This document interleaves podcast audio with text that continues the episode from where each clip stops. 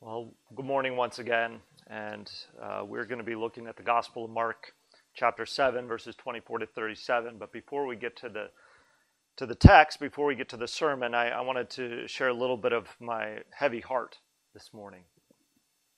Like many of you, I'm deeply moved and deeply disturbed by the brokenness of our nation and world. In particular, I'm grieved by the tragically regular and horrific violence perpetrated against people of color throughout our history and our nation uh, that has just recently unfolded again in front of us over these past days and weeks. And I don't, I don't know how to make sense of it. I don't know what to do about it. And I realize that my words may fall insincere on those most affected by racial injustice. And I also realize that it may fall as political by others or some sort of virtual virtue signaling by others. And and honestly, I, I don't know my deeper motivations. After all, the heart is deceitful above all things. but my conscience is stricken by God that I must speak. And so I pray that you would be gracious as I just say just a few things and I unburden my heart to you. Our nation is in flames. It's been teetering on the edge for some years, and I don't know where it goes from here. I simply grieve and cry out for God to have mercy. But I do know where we go as God's people, as CCPC.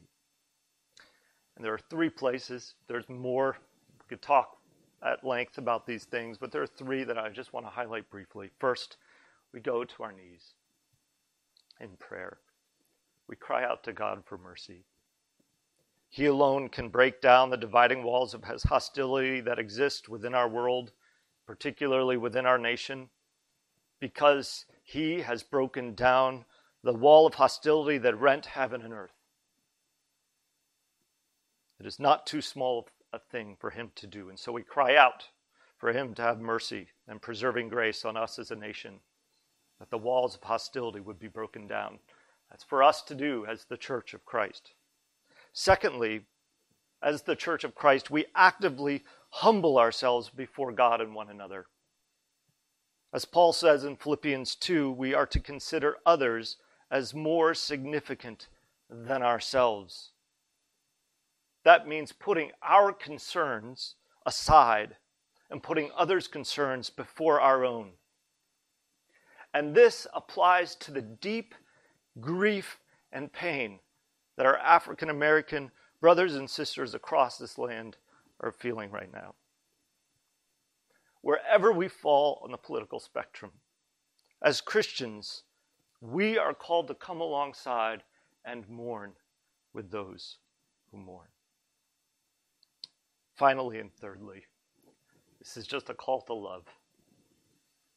Matt said it well reminding ourselves that God first loved us. So we're to love one another. Love for the broken sinner, love for the lost, and ultimately, love for God. It's my plea.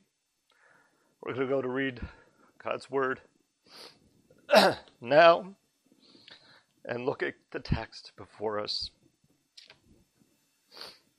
Hear God's word. This is from the Gospel of Mark, chapter 7, verses 24 to 37.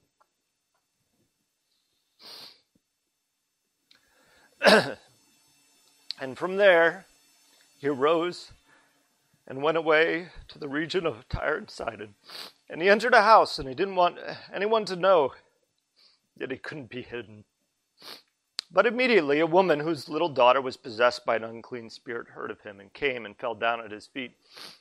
Now the woman was a Gentile, Syrophoenician by birth, and she begged him to cast the demon out of her daughter. And he said to her, Let the children be fed first, for it is not right to take the children's bread and throw it to the dogs.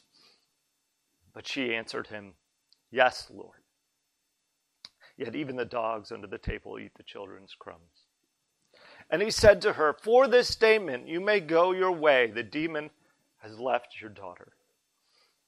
And she went home and found the child lying in bed and the demon gone. Then he returned from the region of Tyre and went through Sidon to the Sea of Galilee in the region of the Decapolis. And they brought to him a man who was deaf and had speech impediment, and they begged him to lay his hand on them, on him. And taking him aside from the crowd privately, he put his fingers into his ears, and after spitting, touched his tongue. And looking up to heaven, he sighed. And he said to him, Ephphatha, that is, be opened. And his ears were opened. His tongue was released, and he spoke plainly. And Jesus charged them to tell no one. But the more he charged them, the more zealously they proclaimed it. And they were astonished beyond measure, saying, He has done all things well. He even makes the deaf hear and the mute speak. This is the word of the Lord. Thanks be to God. Let's pray. Gracious Heavenly Father, we ask that you would reveal to us anew, afresh, your love and mercy. That you would show us your grace in the text, that your Spirit would apply these truths to our hearts, and that we would be renewed and restored in the gospel. Lord, help us, we ask. In Jesus' name, amen. I do think it is a providential thing that this particular passage came today. In fact, I thought for a brief moment to call an audible and preach from a different text. But the more I delved into this passage, the more I realized this is the medicine that God has prescribed for us today. For underlying this passage, both in the case of the Syrophoenician woman, as well as the man who is deaf and who had a severe speech impediment, there is a deep underlying problem of a division, a dividing wall. Last week, we looked at how the Jewish leaders were incensed because Jesus' disciples would not follow the ritual cleansing laws. The most important thing to them was making sure that they had not defiled themselves by coming in contact with anything or anyone that was unclean. And they made every attempt to make sure that they were set apart, holy. Of course, Jesus pointed out that defilement does not come from without, but from within our own hearts. If the Pharisees and scribes avoided the unclean, like we avoid the coronavirus.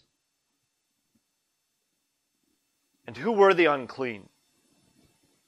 Certainly the Gentiles, and certainly this demon possessed girl. In fact, the parallel account in Matthew describes the demon as an unclean spirit.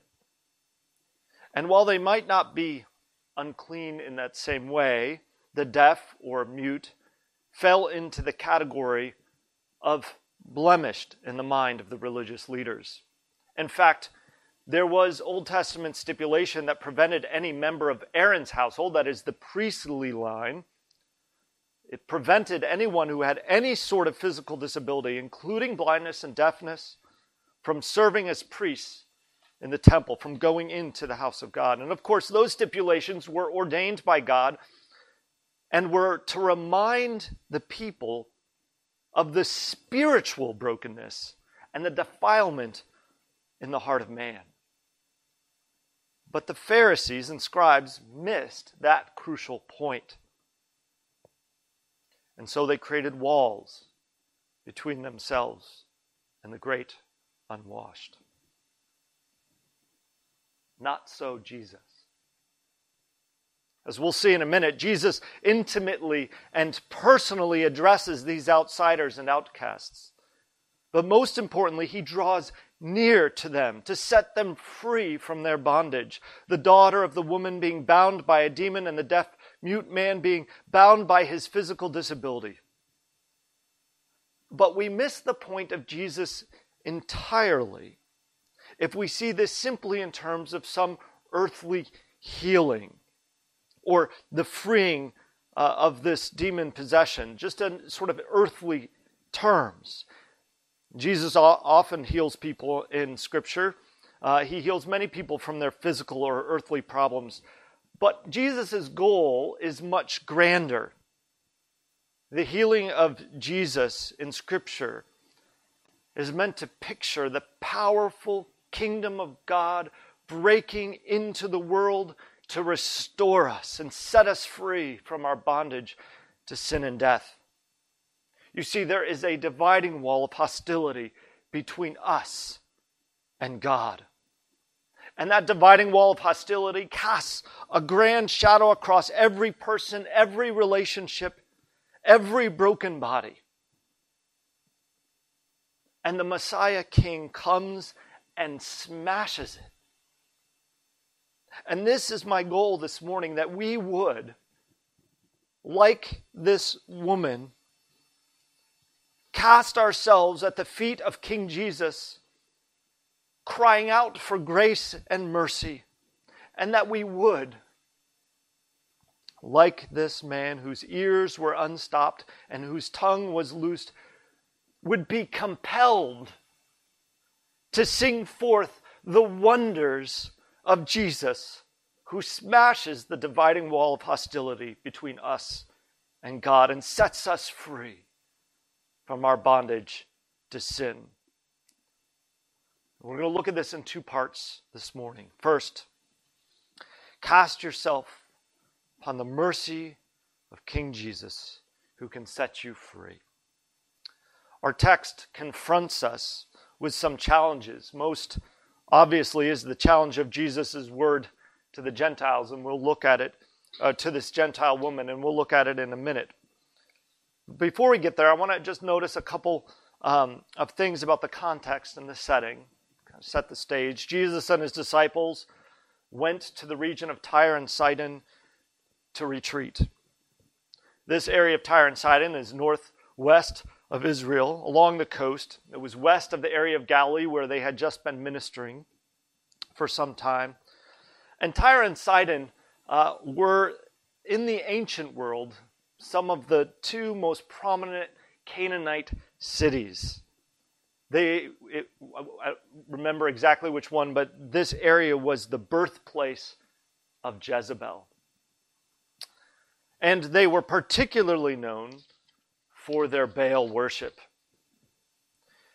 In the days of Jesus, it would have been marked by Greek speaking people of Phoenician descent. They were a seafaring, trading people. And that seems to be who this woman in particular was a part of. And I share that brief background to give you a sense of how the Jews, and particularly those religious leaders we looked at last week, would have perceived the Gentiles from this region. Nevertheless, there were Jews living in the region as well, and Jesus and his disciples were looking to get away from the crowds for a time so that they could get some respite, so that they could get some rest. But word, of course, had spread across the region, and despite their secrecy, his whereabouts became known. And so we find out that this woman, this Syrophoenician woman, hears about Jesus, and she comes bursting into the house where they were staying. Now, this alone was enough to cause shock. This woman, this Gentile woman, bursting into this Jewish household, this would have been enough to cause shock. But then this woman falls at Jesus' feet. She prostrates herself down at the feet of Jesus. Mark then goes out of his way to explain that she is a Gentile woman. He says it in different ways. He says this is a Gentile woman. He says this is a Gentile woman, and that she is Syrophoenician to draw out that distance that she had from the company that she was walking into. So Mark is saying something like this, if we were to put it into other words. He said, You would not believe it, but this Gentile woman from this ungodly place, busted into the house, threw herself down in front of our Lord, and begged that Jesus cast out a demon from her daughter. We'd barely even set the table for dinner. But then we come to the really hard part of the text the dividing wall. A place in Scripture that makes us squirm. Jesus says to this woman, let the children be fed first, for it is not right to take the children's bread and throw it to dogs. Now, there are two things I want to say at the outset. This is meant to be an offensive word to the woman. Secondly, it is also meant as a gracious word to the woman. And I know you're sitting there thinking, Rob, how can it be both of these things? And that's what I want to look at. Let me explain. First, there's something that mitigates against the harshness of Jesus' words a little bit. There are different words in Scripture used for the word for dog. There is a word used for dog in Scripture that refers to the kind of dog that roams the streets a mongrel, a cur, however you want to call it, an outside dog, a mean dog, uh, a, a dirty dog. There's one word for that. And then there's this other word that's used here. It's a diminutive dog, a little dog, a household dog, a dog that would sit under the table, the kind of dog that children like to play with and feed. So there's that mitigation. It's not as harsh as it might seem at the outset, and yet, nevertheless, she is likened to a dog. And you ought not to miss that. That stands out. So, what in the world is Jesus saying? What is, what is he about here? The children, in this case, refer to God's people, the Jews.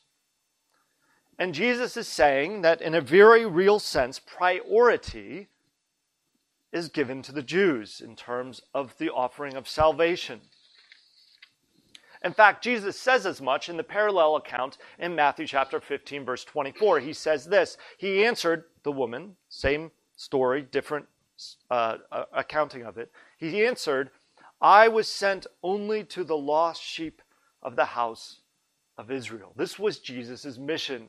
He spends the vast majority of his time in Israel. Paul will say it a little differently in the, in the gospel, or not in the gospel, in, in the book of Romans.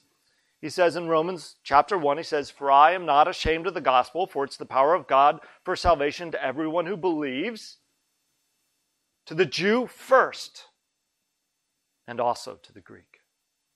Paul will go on later as he's wrestling with this, this bringing in or ingrafting of the Gentiles into the, the vine. He'll, he'll talk about this later in chapter 11, uh, and he'll warn the Gentile believers who are grafted into the vine not to boast, as they are not the vine, and they too could be pruned like unbelieving Israelites. In other words, there is, in this sense, a redemptive priority given to the Jews that Jesus is expressing in this analogy to the, this Gentile woman, stating the fact Jesus called Abraham he chose Isaac and Jacob, not Esau. And so there's this, this division, this dividing wall that is being exposed here by Jesus. That's what he's doing. Jesus, by analogy, was meant to expose the, the very real dividing wall of hostility that existed between Jew and Gentile. And it was a provocative affront that expressed the very common experience of Gentiles and Jews as they related to one another. So, in this sense, in this sense, the word was meant to offend. It was meant to expose the issue. And this is the issue. There is a distance between this woman and God. She has no right by ancient covenant that would allow her, at the very least, like the Israelites, to call on him as her own. She has no right. It was a word meant to expose the distance between her and Jesus. But it was also a gracious word. Jesus used this provocation, provocation to elicit from her the faith that she had already started expressing when she threw herself at Jesus' feet. It was an opportunity for this woman to express what neither the hardened, hearted, the hardened heart, the hard hardened, the hard hearted scribes and Pharisees could express, nor the dull witted disciples either. They, heirs of the covenant, did not understand themselves the nature of the dividing wall. They didn't get their real standing or understand that standing that they had before a living and holy and just God. That apart from the mercy of God in Christ, they also had no right to Him. But this woman understood it.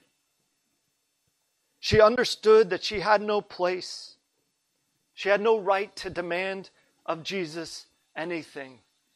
She understood that she did not stand in relation to him by any ancient covenant. She understood her standing before the Lord.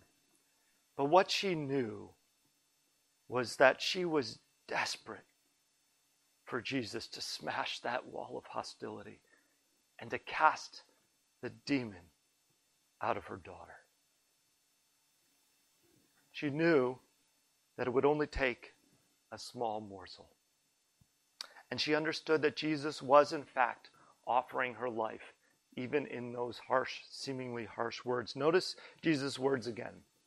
Maybe it, maybe it skimmed, you know, you, you missed the, the grace there, but Jesus said this Let the children be fed first. First. What does that imply? What does that, what does that imply? It means that there is food for her, that there is food for those who are outside of that covenant. And the woman of faith said, I will take whatever I can get. I will eat whatever scraps may fall from your table, Lord, because I know that I am unworthy, but I know that you are good. And I know that you are able and that in your morsel of bread contains the very power of heaven itself. And I know that my girl will be released, set free from the power of hell, even by that tiny morsel. Friends, there is hardly a more powerful example of faith in all of Scripture. An unworthy pagan, sinful woman casting herself at the mercy of Jesus and clinging to his feet as her only hope. The Pharisees didn't get it, the disciples didn't get it, but this unclean Gentile woman humbled herself before the Lord and she cried out for mercy. And what does Jesus do? He commends her. He commends her faith. Hear these words again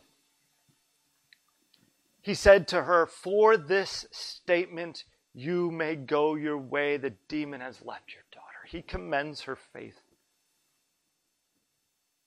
More often than not, we're seen with him and his disciples, and how often he says to them, Ye of little faith, how long are you going to go on like this? He gets exasperated with him. But in this single encounter with this woman, he commends her.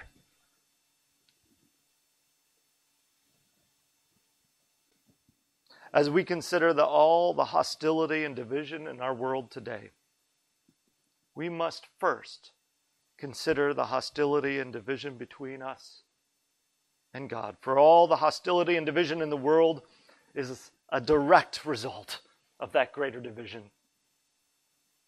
And it is a division that is caused because of the corruption of sin in our hearts,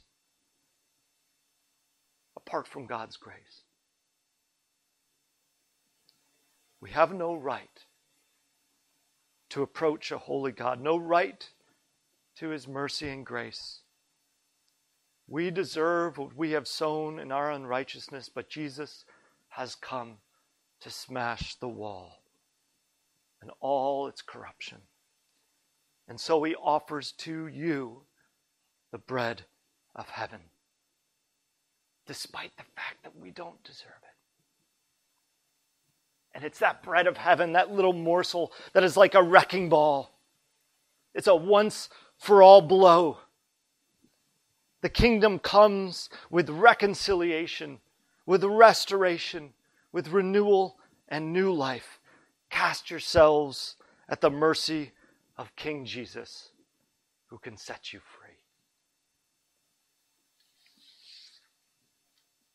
Friends, that is our call. Nothing to Christ I bring, only to the cross do we cling. Finally, I want to close by looking at this account of the healing of the man who is deaf and who has a speech impediment. And through this story, there is a call to let your loosened tongue proclaim the wondrous good news that you have heard. That's the effect. But let's, let's look at the text for a little bit. The disciples and Jesus move on from Tyre and Sidon and they head back uh, north and east through Galilee to the region of the Decapolis. Now, the region of Decapolis, as I've mentioned before, is a mixed region. And mixed, I mean that there were Jews and Gentiles living in this uh, sort of transitional area where it was sort of a crossroads of, of, the, of the region. Uh, people from all over uh, lived there. And we are not certain whether this man was a Jew or not. We aren't told. Jesus speaks to him in Aramaic. Uh, we'll look at that in a minute. But um, that was a common enough language. Jews and Gentiles together would have spoken it. Um, nevertheless, it might indicate that he was Jewish. But the man is brought to Jesus. Uh, this reminds me of that great story of the man who brought the um, the lame man through the roof, right? They, they brought their friend to Jesus. He couldn't get to Jesus easily on his own. Uh, and so they bring him and they begged with him. They begged him. They pleaded with Jesus uh, heal this man.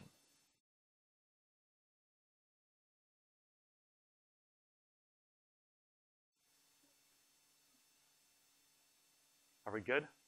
All right. Sorry for, for the brief uh, delay. Um, I mentioned earlier in the intro that various disabilities were looked down on by the Jews, which had its roots back in the Old Testament ceremonial law. But here was a man that was divided. He was kept out, right? Uh, whether Jew or Gentile, who would not have been allowed into the temple courts except in the very outer courts. In general, there would have been an assumption that it was some sin of his or his parents that had caused his disability, and we aren't told anything about his disability. There seems to be some indication that he wasn't maybe uh, deaf um, from uh, his uh, youth because he had some ability to talk, uh, even if it was uh, he was disabled in his ability to talk. Uh, he had some speech impediment, um, but he um, is nevertheless somebody who would have been looked down on. Now, I want to be really clear here. Deafness and blindness in the Old Testament were particularly seen as, as signs of the corrupting power of sin, but they were not sinful in themselves. Right? We have to be really clear there because I think that was the problem of the Pharisees and the religious leaders. They confused the sign for the thing itself. Nevertheless, it was a sign. Being blind or deaf or mute was in some way uh, a sign of the brokenness of our condition. Not only that, but in the Old Testament, these conditions also the prophets used to liken to the hardness of our own hearts, the deafness of our ability to listen to God, and the blindness that we would have to see uh, God for who He is. Ironically, though, and this is, I think, is a good thing to point out, the prophets themselves were often pointing to the religious leaders, not to the actual physical blind people, but to the religious leaders for their hardness of heart. But the promise in the prophets was that a Messiah would come and open the eyes of the blind and unstop the ears of the deaf and loose the tongue of the mute. And, and we see a picture of this in Isaiah chapter 35. I want to read this to you. Isaiah 35, verse 4 says this Say to those who have an anxious heart, Be strong, fear not. Behold, your God will come with vengeance and with recompense. He will come and save you. Then the eyes of the blind shall be opened, and the ears of the deaf unstopped. Then shall the lame man leap like a deer, and the tongue of the mute sing for joy. For waters break forth in the wilderness, and streams in the desert. The burning sand shall become a pool, and the thirsty ground springs of water. In the haunt of jackals, where they lie down, the grass shall become reeds and rushes, and a highway shall be there and it shall be called the way of holiness. The unclean shall not pass over it. It shall belong to those who walk on the way. Even if they are fools, they shall not go astray. No lion shall be there, nor shall there be ravenous beasts come upon it. They shall not be found there, but the redeemed shall walk there. And the ransomed of the Lord shall return and come to Zion with singing. Everlasting joy shall be upon their heads. They shall obtain gladness and joy, and sorrow and sighing shall flee away. It's a picture. It's a picture of the restoration, the rejuvenation, the restoring of the brokenness of this world. That's what Isaiah is painting this grand, glorious picture of the inbreaking of the kingdom of God, of Jesus coming. And did you notice these last words? They shall obtain gladness and joy, and sorrow and sighing shall flee away. Jesus, when he met with this deaf man, he took him aside. And when he took him aside from the crowd, privately, he took his fingers and put them into his ears, and after spitting, he touched his tongue. And he looked up to heaven and he sighed. Why did Jesus sigh? I'll come back to the touching thing in just a minute, but, but why did Jesus sigh?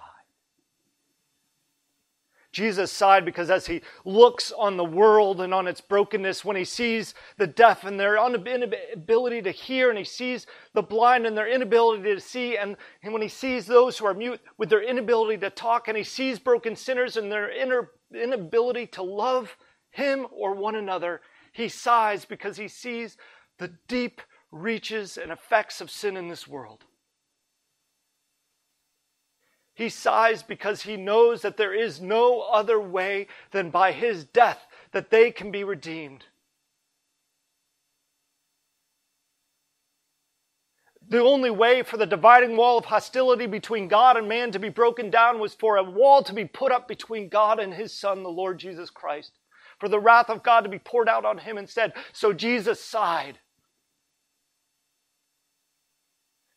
But he didn't just sigh with, without hope. He sighed knowing that those sighs would flee, as Isaiah says, that there would be gladness and joy in the end. And so Jesus touches his ears. A visible sign that he is unstopping those ears. He is the king, the Messiah, the one who's breaking into the kingdom, break, bringing the kingdom into this world and breaking down the wall of hostility. And he takes spittle, spit. And, and you might wonder, that's kind of gross, right? But spit, we can read about it in, in Jewish literature. Spit was seen as, as having a healing salve to it. There was, there was often, it wasn't completely out of the norm, right? But it also had direct relationship to the tongue. Here he's saying, I'm going to recreate you like, like, uh, uh, like the Father drawing up Adam and putting, fashioning the clay, he's saying, I'm going to take and I'm going to make a new tongue. I'm going to, I'm going to take your stammering tongue and I'm going to make it sing for joy. And so he touches the tongue. But that's not what healed. There's nothing magical or mystical in the touch.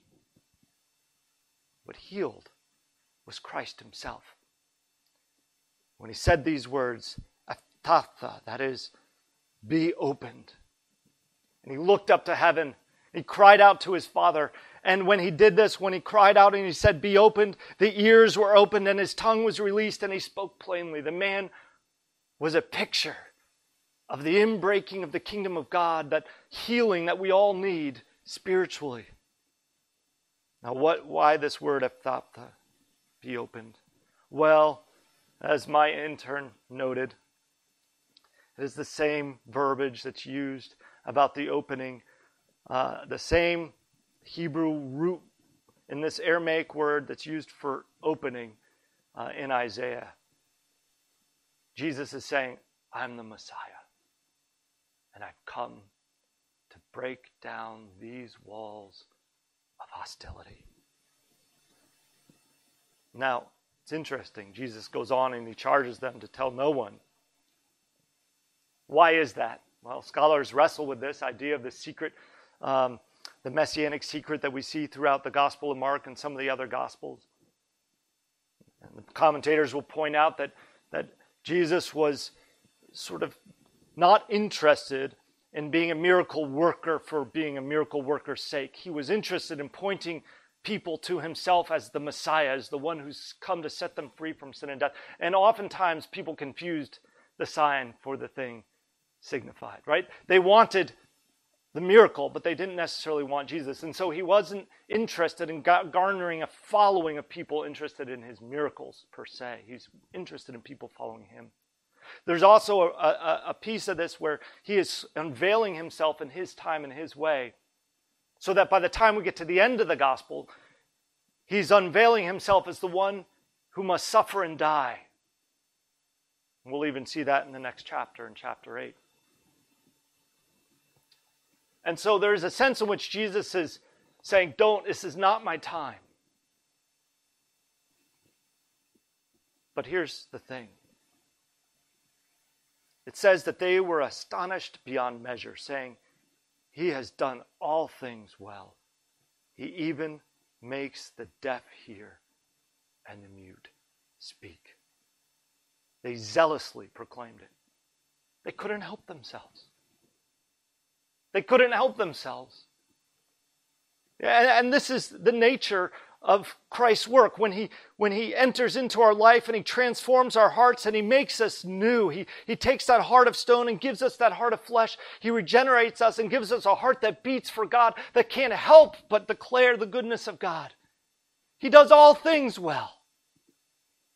He has even redeemed me from my sin. Friends, do you know the powerful working of God? Have you experienced that, that transformation of the heart? If you have not, this is an opportunity to look to Jesus, to, to throw yourself at his feet like this Syrophoenician woman, or to be brought to Jesus. You've been brought here this morning. Lay hold of him, trust in him, put your faith in him. For when He changes our hearts, there is nothing, nothing more wondrous and more glorious than that dividing wall being crushed and that relationship that we have now with a living God. And as those indwelt by the Holy Spirit, we are now able to live unto righteousness and to proclaim the goodness of God wherever we go and we're able to be effective in helping break down other walls. Humbling ourselves before one another, loving one another, praying for one another, binding ourselves together, not because of anything in us, but because of the, the work that Christ has done, uniting us, redeeming us, and reconciling us to himself. All praise and glory be to Jesus. Sing his name wherever you go. Let your tongue be loosed. Let's pray. Heavenly